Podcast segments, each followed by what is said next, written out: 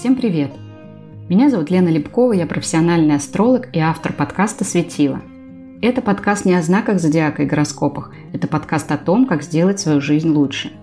Вот уже пару лет я исследую, как поражение светил в карте рождения влияет на нашу жизнь. Поэтому десятками изучаю гороскопы людей и стопками читаю книги по психологии, коучингу и работе мозга.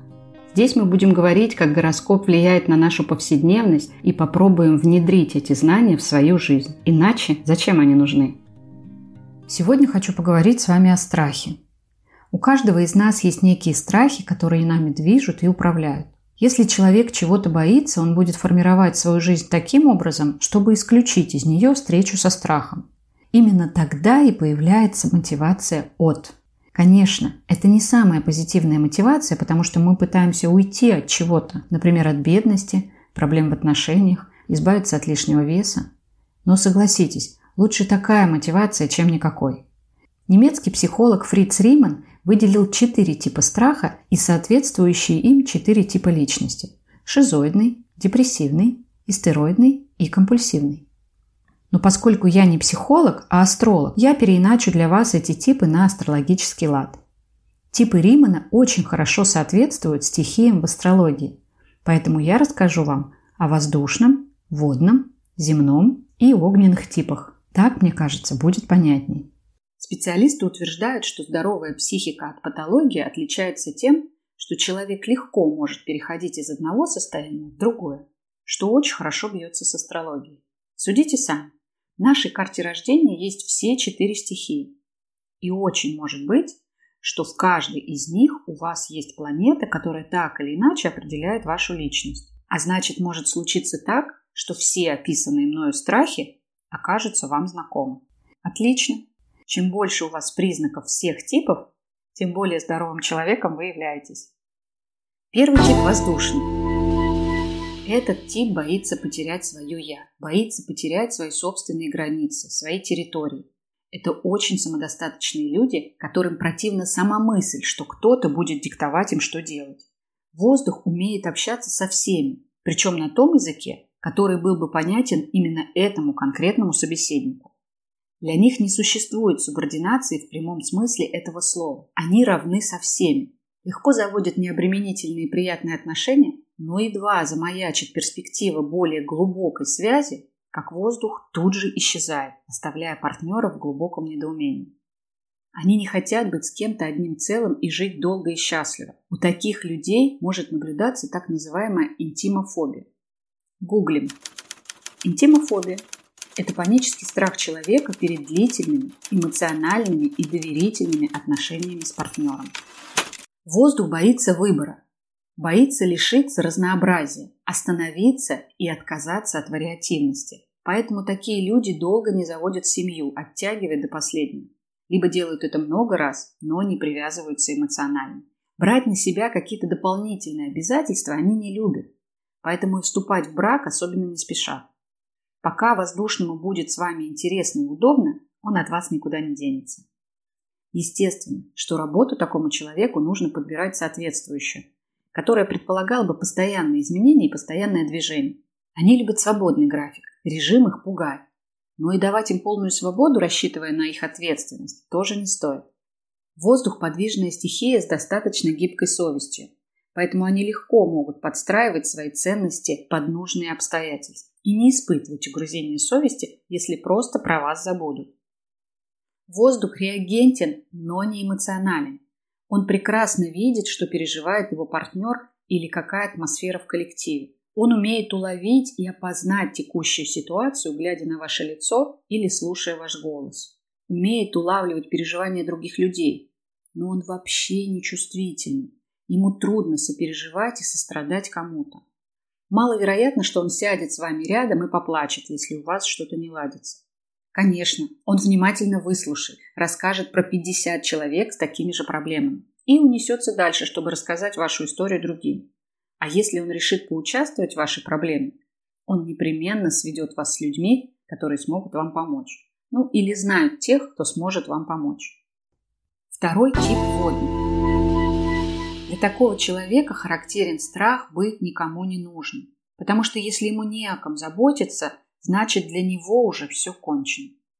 Он звонит по сто раз. Он справляется о здоровье. Он отправляет смс со смайликами и обязательно ждет ответа. А если ответа нет, то рисует себе самые страшные картины, где его разлюбили и предали. Такой человек никогда не прекратит отношения по собственному желанию, потому что он боится остаться один. Именно они пишут стихи, любовные романы, смотрят фильмы про хатика и слушают лирические песни. Они очень эмоциональны и не могут представить, что их партнеру может быть хорошо без них. Они не терпят одиночества, поэтому всегда заполняют пустоту какими-то звуками – телевизора, телефона, радио. А если никого нет дома, то они будут говорить по телефону часами. Поэтому им всегда хорошо в многоместной больничной палате и плохо в одиночном номере на курорте. Если такой человек остается один, он теряет смысл готовить для себя еду, поэтому ест то, что под руку попадется, складывая грязную посуду в раковину, пока она не закончится. Если у воды нет партнера, она начинает заботиться о детях, опекая и постоянно контролируя, даже если ребенку 40 лет. А мы сегодня не какали. А у нас нет аппетита. Водная мама лишена своего «я». Сама по себе она не несет никакой ценности в своих глазах, поэтому все ее ценности находятся снаружи. Такие люди готовы жертвовать собой ради других. Но правда потом, если объект их заботы от них ускользает, они будут упрекать вас в неблагодарности и вспоминать, чем было пожертвовано для вас. А я, сынок, ради тебя пошла нянечкой в детский садик с двумя-то высшими образованиями. Только бы тебе было хорошо. Но не стоит вестись на такую манипуляцию, поскольку сам человек понимает, что на эти жертвы он шел осознанно, а манипулировать пытается, чтобы не лишиться предмета забот. Такие люди так боятся остаться одни, что готовы на все, даже спиться за компанию, лишь бы не потерять объект заботы и любви. Они терпят алкоголиков и всяких зависимых, готовы возиться с ними даже как с детьми. Помню, наша соседка встречала своего мужа с работы в день зарплаты, чтобы тот не пропил деньги. На вопрос «зачем?» она говорила. «Он же без меня пропадет». А подтекст был такой. «Мне же не о ком будет заботиться». Но справедливости ради нужно сказать, что есть и положительная сторона такой заботы. Водные жены вникают в дела мужа, помнят все обстоятельства и дают мудрые советы, сами оставаясь в тени успешного мужчины. Водный тип все время переживает, они не уверены в себе и поэтому отличные сотрудники.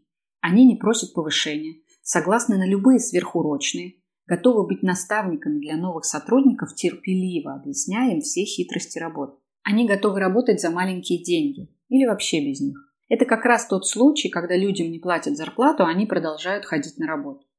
Комфорт не является их ценностной категорией, поэтому такой человек не рвется в отпуск, переживая, что без него все пойдет прахом. Кстати, у таких людей очень интересная особенность памяти. Настоящее для них это то, что они переживают в данный момент. Если им хорошо, то в памяти всплывают самые приятные воспоминания. Но если плохо, то они припомнят вам все плохое, что в их памяти связано с вами. Договариваться с ними просто бесполезно, потому что и обещания они дают тоже под настроение. Люди следующего типа боятся хаоса боятся потерять контроль и стабильность. Они следят за своим здоровьем, потому что боятся болезни. По их мнению, если они заболеют, то перестанут контролировать ситуацию. По этой же причине они предпочитают метро, потому что там нельзя попасть в пробку. Они не любят перемен, поэтому носят одну и ту же прическу. Ходят к одному мастеру, ездят в отпуск в одно и то же место с одними и теми же людьми. Потому что так они чувствуют себя в безопасности и могут все контролировать. Они очень серьезны и ответственны, поэтому выбирают профессию спутника один раз и на всю жизнь, подходя к этому вопросу со свойственным им перфекционизмом. Такие люди нечувствительны, практичны и недоверчивы. Земля – женская стихия, а значит воспринимающая. Поэтому она крайне редко выступает инициатором чего-либо, ну, кроме приглашения поесть. Если землянин и бывает инициатором, то только в том случае, когда он на 100% уверен, что его намерение поддержит. Земля недоверчива и поэтому тяжело сближается. Уверенность – одно из важнейших качеств, которое ценит Земля в этом мире в целом и в отношениях в частности. Доверяя человеку, она очень тяжело переносит измену. Самое плохое для Земли – это узнать об измене. Сама заметить, что ей неверны, она не может Потому что если рассказы про опоздание и поздние приходы вразумительны, Земля примет их без всяких сомнений. Но вот если она узнает, что ее обманули, это будет крушение основ. Она будет переживать, помнить всю жизнь, но вот разводиться, скорее всего, не станет. Разорвать отношения она может только в том случае, если у них нет законного статуса. Земля – потрясающий исполнитель. Она очень аккуратна и внимательна, очень ответственно и серьезно подходит к своим обязанностям. Земля не подведет там, где требуется выполнить все строго в определенные сроки и согласно инструкции. Но она не выносит, когда ее подгоняют, меняют сроки или добавляют дополнительные обязательства.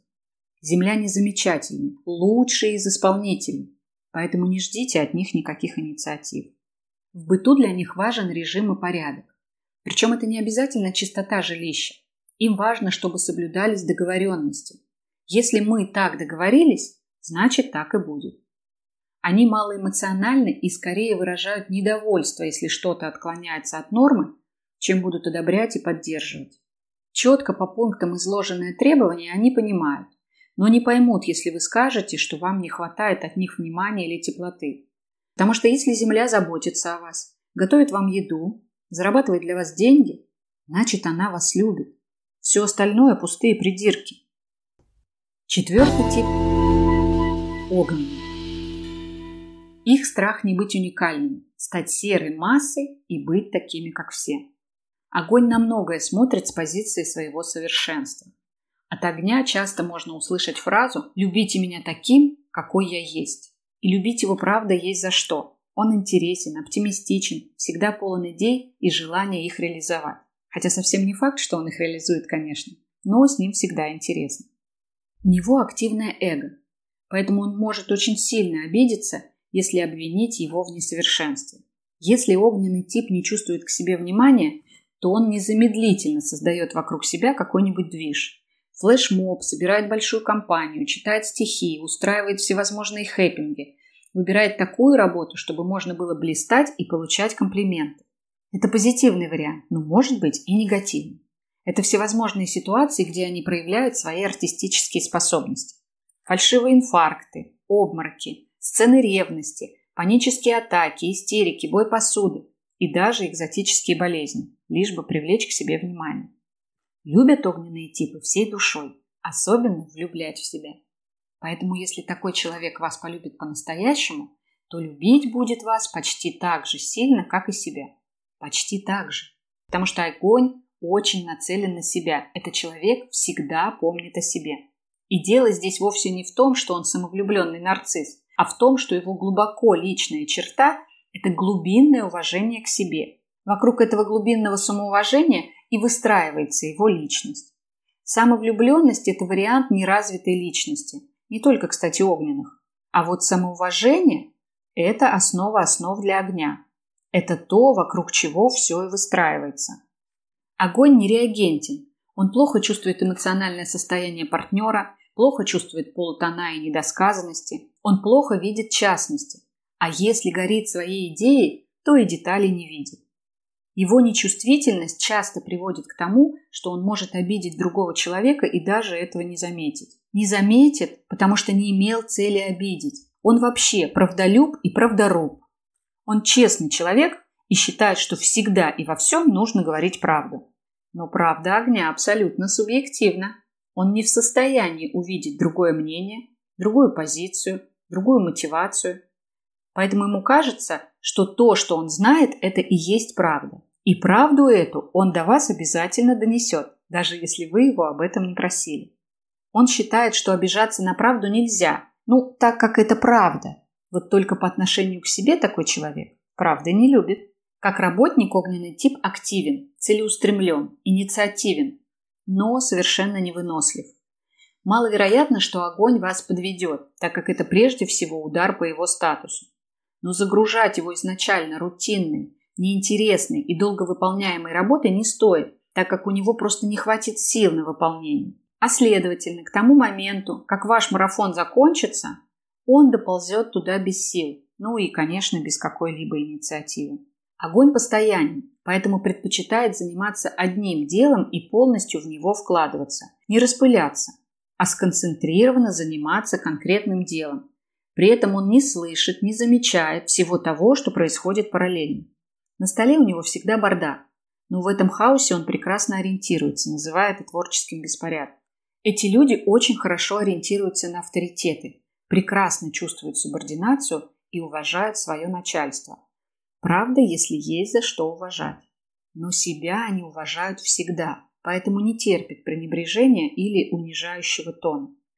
Такое поведение имеет шанс нажить себе очень сильного харизматичного врага, который, кстати говоря, уведет за собой всех ваших сотрудников. Если подытожить все страхи через призму отношений мужчины и женщины, то страх первого типа можно выразить так. Ой, это что значит на всю жизнь? Страх второго типа? Неужели это не навсегда? Страх третьего типа? Блин, а вдруг партнер выкинет что-нибудь неожиданное? И страх последнего типа? Ой, неужели я не смогу попробовать в жизни всего? Перед тем, как проститься, хочу напомнить, что звездочки и комментарии к подкасту – это очень важно. Они помогают видеть подкасты другим людям, а мне получать от вас обратную связь. За сим прощаюсь. Услышимся в следующем эпизоде.